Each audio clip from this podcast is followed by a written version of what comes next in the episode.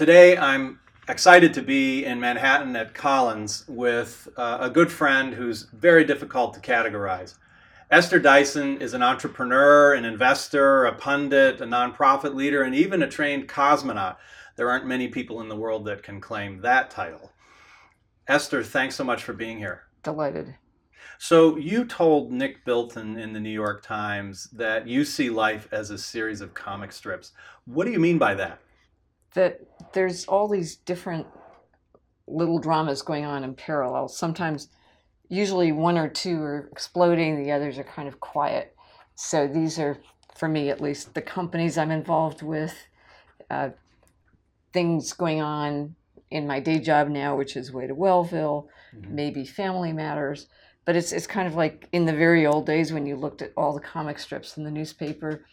Sometimes Charlie would be interesting or Doonesbury. And but each day there would be a bunch of them that were just kind of floating along and one or two that were exciting. And then when things get really challenging, four or five different things are exploding at the same time or you can have it be kind of quiescent. So it varies. And when you scan that, and for some of our listeners, we'd probably have to explain what a newspaper is and maybe a comic strip. But, yes. but when you'd look at the newspaper, you'd see the 15 different comic strips, and then you'd have to decide which ones to land on and actually read. Precisely. Which ones do you pay attention to? Where, where in not explicitly, but where does it kind of say your input needed here? versus right. things are moving fine without you. Don't bother. Maybe you should check in. But if, if you're on boards of companies and you're mentoring people and at Way to Wellville, which you'll hear more about, we yeah. have five different communities. Different things are going on in each of the communities, so it's it's kind of like that. And some days it's popping all over. It's just like the real world. There's the United States comic strip, which actually contains a whole lot of different comic strips. Comic strips of America. What does that mean? So, the United States is every. It's all. It's fractal. So everything has more comic strips within it. And the United States has the Senate. It has mayors versus states. It has different people. It has, of course, the president. It has weather issues. It has farmers, agriculture, the coastal whatever the interior different classes different so, so all these storyboards are playing out in parallel and some of them affect others they uh, intersect intersect. and, yeah. How does your recognition of this panoply of comic strips change the way you approach the projects you engage in? Well it just means you in the end you need to focus on what you're doing. You can't control all of the different comic strips. You need to sort of be aware of them. And in my life, I've kind of accumulated more and more hmm. you know, rather than stop doing tech or stopping doing health care. I've simply added health or space travel, neuroscience, right. whatever. Well, speaking of space travel, and I, I, mentioned you're a trained cosmonaut in the in the introduction. Uh, you have a long relationship with Russia. I believe you were recently there. Um, what's going on there that is of interest that, that you can discuss, and, and why has Russia become such a, an important part of your life? Well, those are two very separate questions. Sure. My dad studied Russian, he's English. And so when I was growing up, it seemed like a normal thing to do. So I learned Russian when I was actually when I was in high school. Hmm. And then went to Russia for the first time in 1989, and for some weird reason, when Gorbachev was in charge, and it was making well, it was a transition just the beginning, yeah. 1989. When I went in April, Eastern Europe was just beginning to start to crumble. The yeah. Berlin Wall fell, I think, that November. Mm-hmm. I went back in December and realized that it was always going to be a part of my life. It's mm it's a very very separate comic strip but it's the same time there's a lot of resonance between them and in some sense i learned a lot more about the united states watching it from russia than i learned about mm. russia because you know it's there's a lot to know. Yeah, it's And- a it's a riddle wrapped in an enigma, blah blah. You know Right. that that old Yeah. thing from Winston Churchill. So uh, so understanding and being part of Russia has helped you to understand the United States better. Yes. And of course, a little bit about Russia. So, when I was there just a few weeks ago, what people don't get is that misinformation. The US does a lot of things outside the US, whether, yeah, depending on exactly what you believe, but they sometimes go after specific results but mostly and i've been involved in a lot of this they they try and train people to run democracies better to write laws to Mm. impose the rule of law Mm. etc and in general that's what the us believes in and does and sometimes i think it does things we might not believe in Mm. but in general they're they're looking for a positive result on the other side what misinformation does is it just sows distrust Mhm. and cynicism. So when I was there, two two extraordinary things. One, I asked someone about Navalny, who's the, the chief opposition leader. To Putin.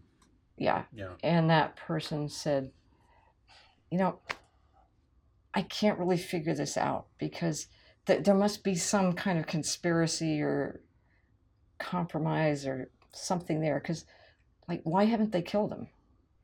You mean Navalny? Yeah. Yeah, it's sort of like in the old days, if you wanted to find out if someone was a witch, you threw them in the water. See if they float. Yeah. and, you know, it's like, it's it's the same. Mhm. And we now have Russian influenced ads on Facebook. They were not in favor of a candidate. They were simply sowing, again, that same old mistrust, confusion, doubt, cynicism, conspiracy.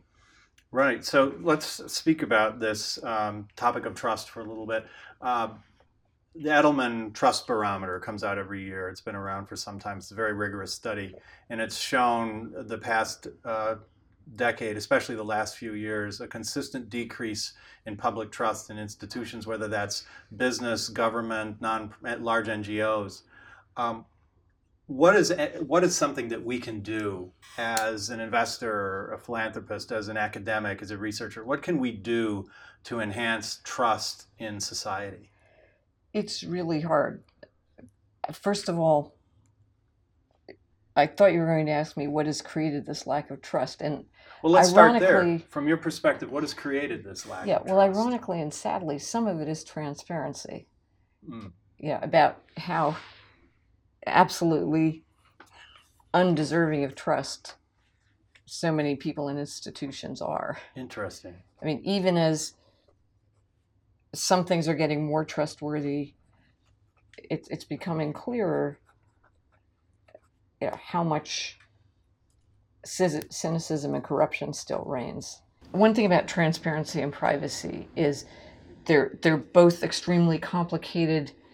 They somewhat intersect and contradict, and so perhaps the most important overarching principle around transparency and privacy is the more power you have, the more scrutiny and transparency there should be around what you're doing. Mm. If you have no power, you know, fine, be private, don't be exposed. But the moment you start impinging on other people's rights or the possibilities, then you have to be transparent about what you're up to. The more transparency becomes a requirement. Yeah.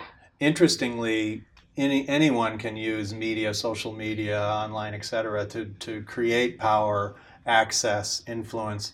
But inter- but to your point, doing so actually increases the transparency in varying degrees. Well, it increases the requirements for transparency. It, when it is not transparent, that's when it becomes invidious because you don't know the source or or the legitimacy of what's being said. So you should have freedom of speech, but and again, it's complicated because if you have, you know, if you're in a, this is why it's not all black and white. If you're in a country where you are part of a despised minority, Hmm, you know, having that transparency may put you at risk. At- At, the same time, if some message is going to be spread far and wide, we should be allowed to know the source of it. By the way, related to your observation, and uh, I hadn't thought about it quite like that, but uh, a, a, good friend of mine, Carlos Dominguez, do you know Carlos? He's the COO of Sprinklr now. He used to be at Cisco, and he was telling he was telling me about a company that was asking for advice in dealing with their public relation issue. Mm-hmm particular issue and they said what can we do to make people like us more basically and he said well the first thing you can do is stop doing that thing you're doing that'll help become because you want to talk about what is true you don't want to cover up something that you don't want people to know. yeah, well, to know what about. thing were they doing well i'm not going to say what company it was or what the issue was oh oh okay he was saying he was saying oh, this uh, is just a generic first, thing yes yeah. what you're doing well, people won't like it if they know yeah. about it so you might want to change that yeah i mean that so the answer to your question is what we, assuming we means the good people, can do to the to extent foster most trust. of us think we are the Yeah. good people, even if Well- we're the part of the problem. Yeah. But I mean, in the end, it is you got to walk the walk, much more than talking about it or positioning it. Just be good visibly, and that doesn't mean again promoting your achievements, but actually delivering. You know, I mean, the best way to to be a success in the market is to have a good product and let people know that. The there's an old advertising adage also the quickest way to kill a bad product is good advertising because then people will buy it and be disappointed. But i mean what i love in in the tech world or the digital world is something like a lot of airlines advertise how great their seats are or this or that or the other and they do a lot of digital work. What delta did was they took their back end which knows where your luggage is and created a component of the app that lets you the user see where it is which is genuinely adding value rather Right. than adding perception Sort of like years ago, FedEx and UPS added the ability to track packages. precisely or you can now book your own room you can see where your room is at hilton or you can Yeah. pick your seat on all the airlines that's real value added as opposed to using marketing to tell you how great you are So this is a really interesting point you make, which is we we see transparency as a wonderful thing, and you've given two examples, but transparency has also aired all the dirty laundry in a sense. The increase in transparency means that all those things that we wouldn't trust before are now laid bare. yeah And so something, some part of it is making the changes necessary, and some part of it is telling the story more effectively and authentically. Yeah, I mean, I have to hope that transparency will ultimately encourage better behavior because people will demand it. Yeah.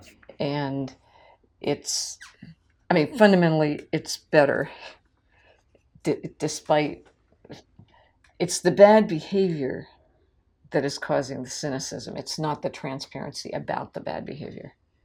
Interesting. Even so far as we have what some people have called fake news and invented stories that are that are shared in order to pursue a particular perspective. Um, that's another layer of the challenge, though. Yeah. I mean, I think the best solution to that, honestly, is better education.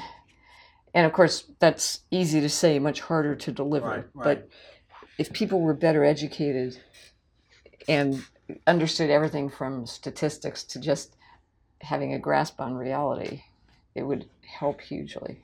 So that's related to one of the, if I can say, comic strips you're engaged Mhm. in right now, which is Wellville.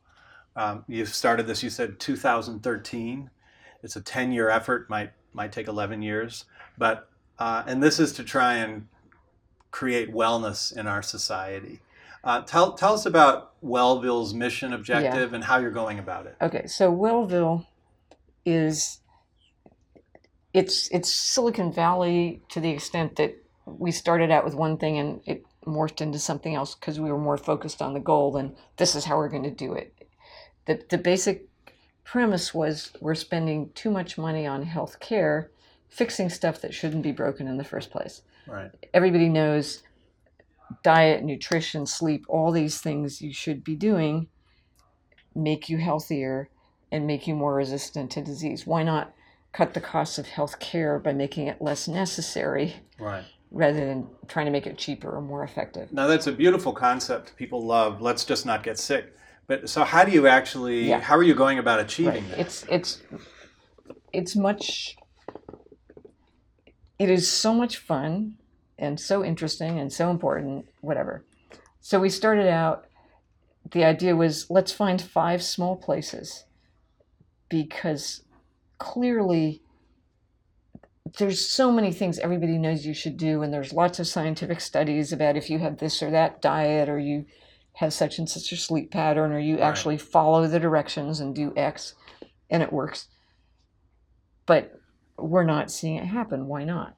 And i think there's a bunch of reasons. One it's tough. Two Mhm. nobody's really seen it work. I mean you hear about these little studies or you know some group of people lost a lot of weight or Right. some drug actually works but none of this happens at scale So, you don't see entire community be, Right. communities becoming Yeah. healthier and and uh, precisely and this you know you don't get healthy because of what you do you can't take a two-year-old child and say this child ought to behave better right. and there's there's a lot of issues You need to become a better parent. That that Yeah. that's not Well, typically there's- helpful. there's a lot of issues around who's responsible which you know at some point forget it whoever's responsible even if you're a really rich mean person who doesn't like paying taxes for poor people Right.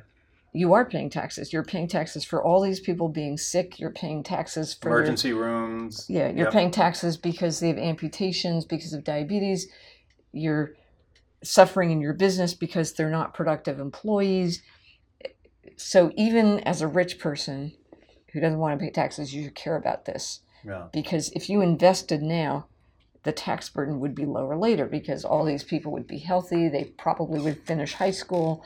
They wouldn't go to jail. They wouldn't become addicted. They wouldn't take up smoking and get cancer. So how do you make that happen? Yeah. uh, i'm not going to waltz into congress and expect them to listen to me and change how we do healthcare or education or anything else. So the idea was let's find five small communities that invite us in. It's not a nice white lady from new york is here to tell you how to live Mhm.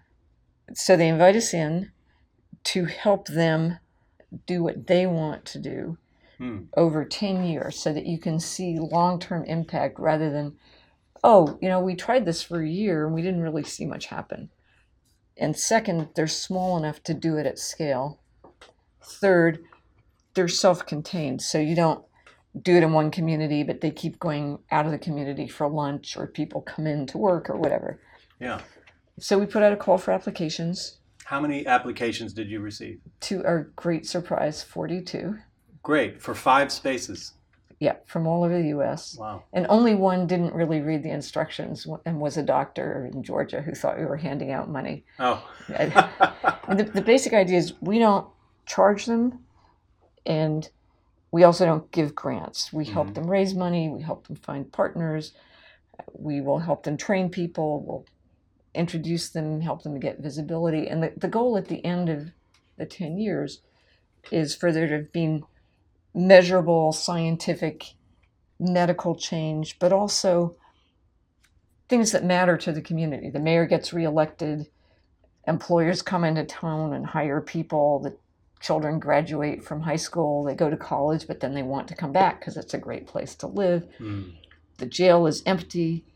The real estate brokers are expanding because everybody wants to come in. Right. amazon says let's put a warehouse here that kind of thing. And so it originally was a five-year contest turned into a 10-year project. And as we learned more and more we kind of changed our focus from everything even though we knew we would need to focus on some things Hmm. to in the end it's really about the parents and the children that's what has the biggest impact on the future Right. but second we came in thinking more about diabetes and smoking and, and sort of this medical physical health but we're much more focused now on early childhood experiences pre and postnatal care Hmm. The mental health without the mental health you don't have the discipline or the capacity to do those things that the doctors say oh you know my patients never listen to my instructions and the So it started as a physical wellness focus, and now it's more of an emotional um, Which uh, it's both. Like you, interpersonal. you, uh, you add a, yeah, you add a comic strip Ah, okay. because you can't do the physical. You know, if you're depressed, or you're fighting addiction, or you eat because you're unhappy, you're not going to follow the doctor's orders. You're not going to go to the gym. You, you probably won't be as good of a parent. So all these things interact Yeah.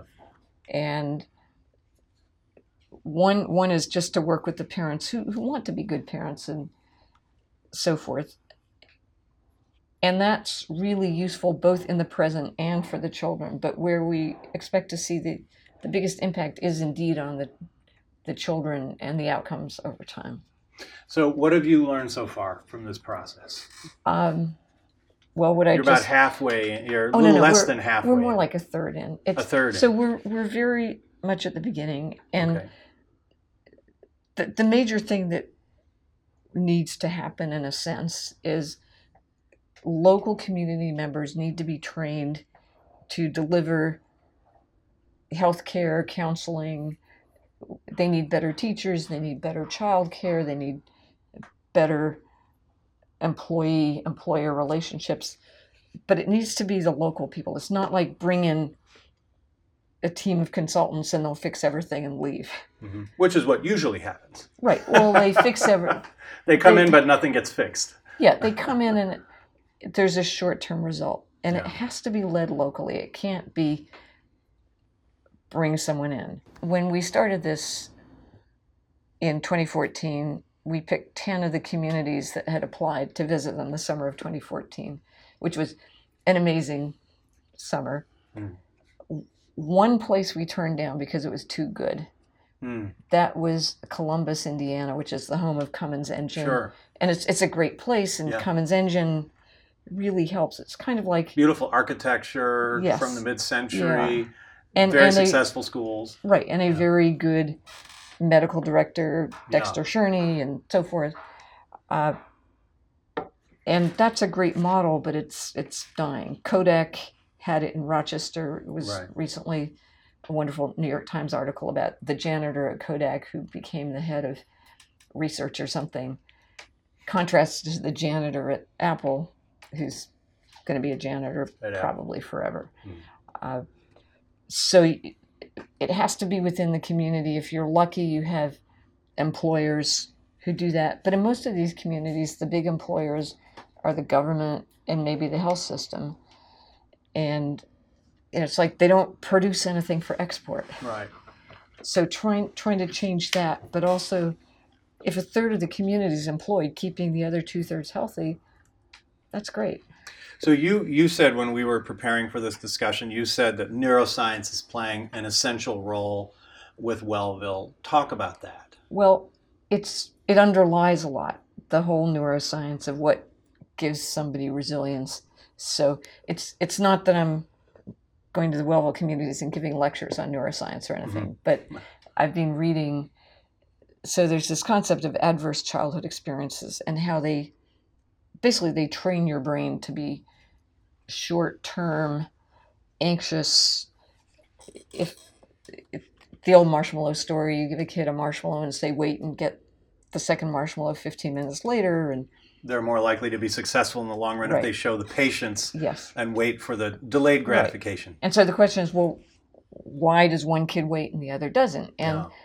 if your daddy comes home and sometimes he's drunk and sometimes he's nice and your mommy doesn't really talk to you much and scolds you all the time or and sometimes you get food and sometimes you don't and you're not stupid if Mhm. you take that first marshmallow because you've learned not to trust people Hmm. so the challenge is how do you how do you give people how do you give kids not being told to be trusting but how do you actually create an environment for them where they can trust people Illustrate trust and Yeah. that they can have trust in certain situations. right it doesn't mean that the world is entirely safe but that you you develop brain patterns and, and psychology that makes you able to control yourself think about the future So I've learned a lot about addiction, and I mean, in some sense, it's a, a learned disorder of time. Say that again. A learned, learned disorder, of time. Right. So we all ne- you need desire. You need a dopamine cycle in order to do something. Otherwise, in Parkinson's, people stop moving because they don't get enough dopamine to move. Hmm. And in the same way, we need we need to desire to do things. And long-term desire is purpose. Short-term desire is addiction. And when you get addicted, you you get this micro focus on whatever it is. You never get the satisfaction. You never get the achievement of the purpose, but you you sort of the past recedes, the future seems unreal. Right. I mean, in some sense, you see the same thing in the communities where the the essence of this is we were invited in by organizations that were working on local community health, and they kept running programs that gave some short-term satisfaction in a sense, but never created a long-term impact. They never really fulfilled the purpose. Hmm. So, yeah, Zumba dancing for 30 ladies, pamphlets for children about tooth decay, but you you never saw an actual long-term result, and that's what we're working towards. And it requires somebody to have a long-term purpose and to have again the the the sense of security to make a budget, commit to hiring people and to achieving an outcome that's uncertain, that's not immediate, and to scaling that. That's what it actually takes to, to do something. So, what's one thing you that you're seeing in these Wellville communities that perhaps people who don't get outside of their particular bubbles, like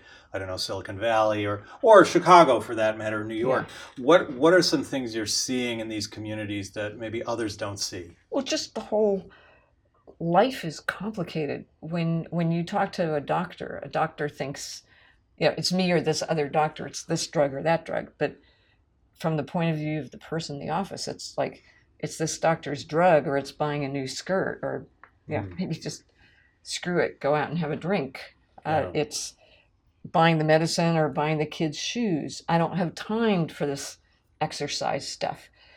It, there's real life. There's a wonderful book called Scarcity Yeah.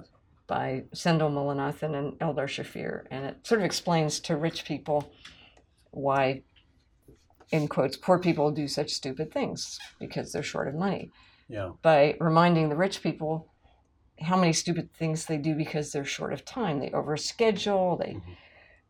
they they make too many appointments and then they can't pay attention to the person they're talking to because they're worried about the next appointment Right. or they can't go to their kid's recital. And then, of, course, the book talking about how some of those decisions that might look nonsensical made by people with fewer resources actually make some sense when they're considered in the context of the of the pressures that they're under, of the limited resources they have access to. That that's that's what the, Yeah. the book was. The point the book was making. Right. And people in our communities live under these pressures in a way that people on the coasts simply don't understand. Yeah. It- it- let me say it in another way. In Scranton, which is one of our greater Wellville kind of partner communities, they decided very intelligently let's get sort of the community leaders together with some of the community residents that we need to make sure to listen to, et cetera, et cetera. So about 100 community leaders and tables and the idea is the residents are going to sit at these tables and we're going to have a meaningful conversation which sounds a little pat but in fact is a really useful thing to do so guess what the community residents brought with them their children because Ah, they don't have nannies yeah. oh my god right. they don't have nannies well how do they How do they have a job? Oh, I see. Now I get all this childcare stuff. Mhm. And it's not it's work, sure, but it's also if you want to go to the diabetes prevention program class or you want to go to the cooking class or just everything in your life, you still have to take care of these kids. Right. So understanding the realities and the context within which the decisions are being made. By by the way, in that story, it might have even been a good idea to get input from the kids who were there at the meeting. Oh, sure. Yeah, So- I mean, we we did that once in Clatsop County. Great. We we kidnapped three teenagers and Are, got- and are you admitting to this on camera now? That for about an hour. But it oh, was Okay. it was really great. They told us one girl said we moved here. Clatsop County is about an hour and a half, two hours northwest of Portland, Oregon. okay. And this girl said we moved here because of the schools. And to be polite, the Clatsop schools are not known for being great. Mhm. And so we said, "Oh, that's interesting."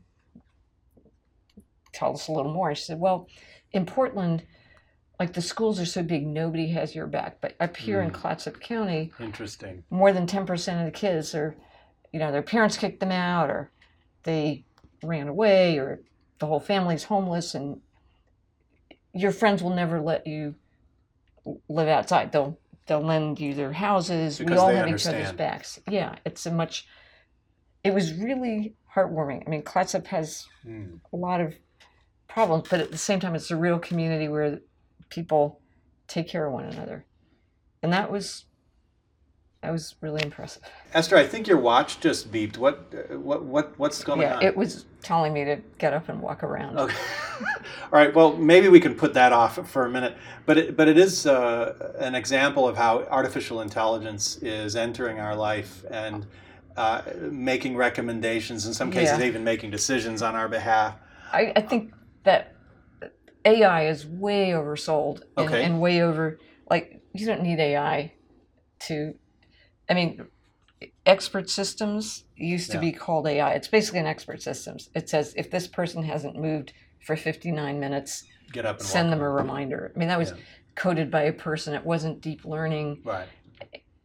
To the naked eye, it might look like AI. And Sure. 20 years ago, There's something definitely that said, hype today, but where Yeah. is it going, Esther? My question has more to do with what do you see five years, ten years? Where is this going, and what do we need? What does the Right. public need to know about this? Okay, well, what we're doing now will no longer be called AI for one thing because people will understand it and take it for granted.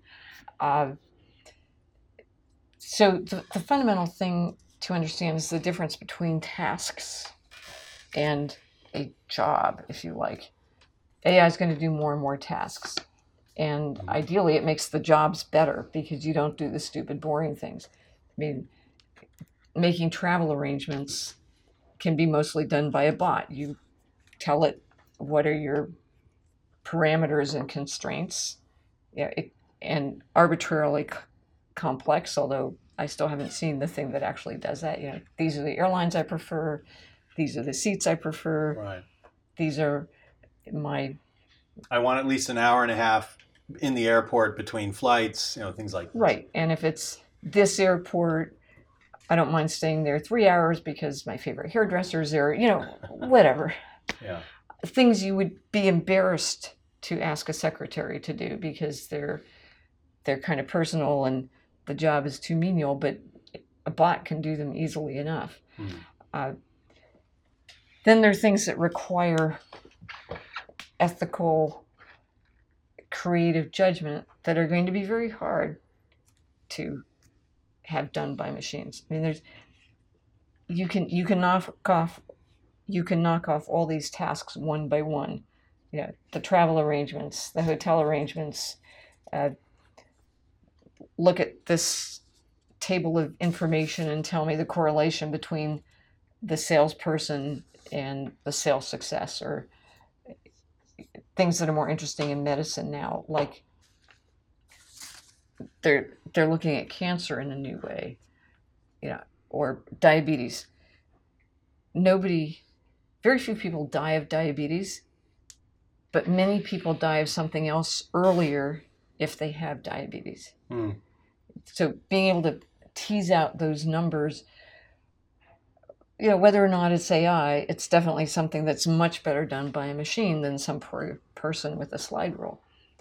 Uh, I think, you know, short term we way way overestimate AI. Long term we probably underestimate it Mhm. and you know, 100 years from now if something comes along that's better than human beings, that's mostly AI. Well, God 100 years it. from now, hopefully we'll still be around to under or overestimate. Hopefully we're just still around. Yeah. But then say 200 years. I guess what I'm trying to say is you I'm not totally a human patriot. What does that But- mean? A human patriot. Well, I don't think the purpose of the world is for humans to be ascendant. At the same time, yeah, if, if you really want to get rid of evil, you could just kill everybody and you'd have no suffering and no evil. But I'm not sure that's the point either. So there's Mhm. it goes back to the neuroscience and the purpose and consciousness. Yeah, the purpose is to reduce suffering without eliminating choice somehow. Hmm. I mean, that's my version of it. I'm I like I'm that still working algorithm or heuristic reduce Yeah. suffering without eliminating choice. Yeah, I mean, there's. I don't think you can be truly happy without having suffered. Hmm. and so these these are the kinds of things that make us human and i Hmm.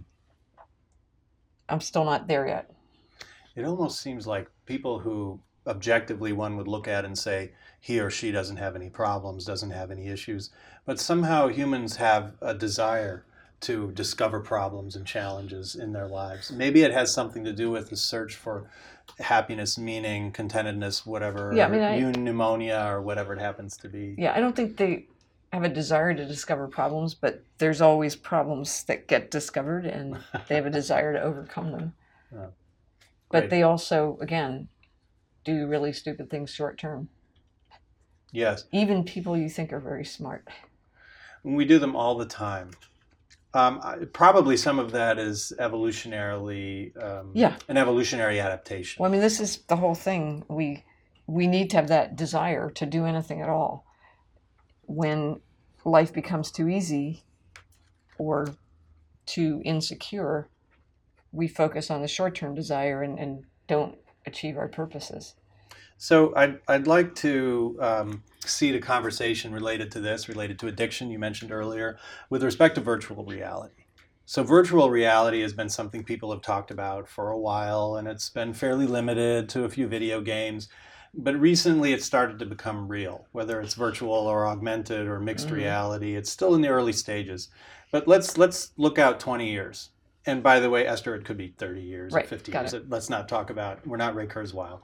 So um, 20 years, 30 years from now, virtual reality at some point will become experienced as real, more and more like a quote unquote real experience. And then we will be able to experience almost anything we want or, or don't want, per, perhaps. But at that point, we could could we become the brain in a vat of Hilary Putnam, or could we Well- become the the 21st century version of the couch potato? What are the threats and opportunities that virtual reality poses us? So, I mean, there's a big difference between,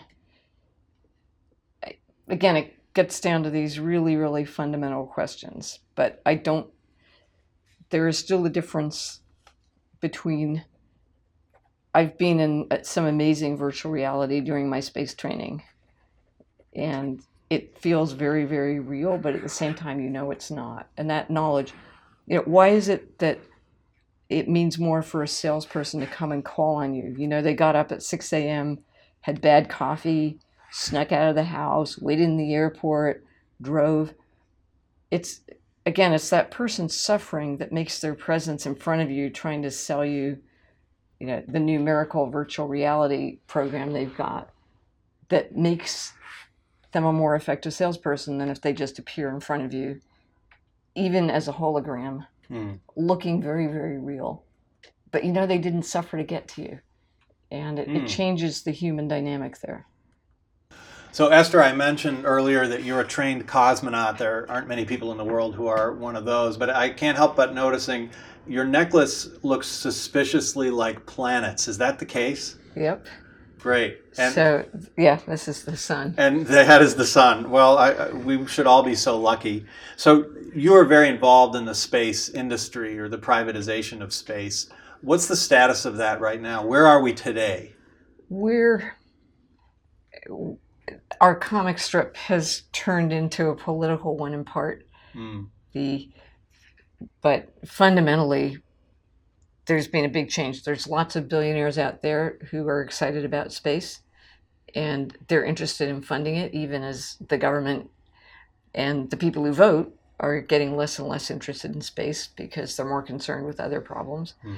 So you're seeing the privatization of space. Elon Musk, Paul Allen, Jeff Bezos, and lots of other people are saying, "Hey, we want to get to Mars. It's really important. If this thing on Earth doesn't work out too well, we've Right. got a whole alternative comic strip we could start on Mars." Where will it be in 20 years? I, I know that you're great at predicting the future. So where where will we be in 20 years? No, I'm not good at predicting the future. I'm good at understanding the present, Ah, which helps you see the scenarios of the future. Uh, personally, I hope to retire on Mars, but not for 40 or 50 years. And I'm hoping it'll be ready for me about then. so let me push on that. You you truly hope to retire on Mars. Yeah, Why? because I'd really like to go there. It's quite a journey, and doing it once is enough. So when I'm done, it would be nice to live my last few years on Mars, but then virtual reality will be totally working, and I can just sit around in one third of Earth gravity.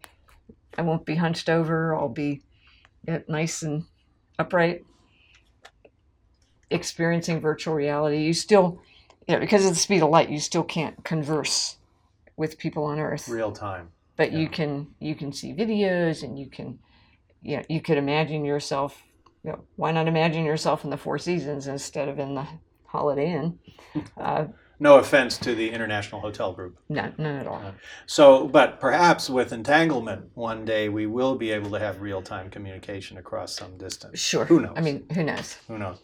or you can just teleport yourself there anyway So, other than Mars, if you could go anywhere in space, where would it be and why?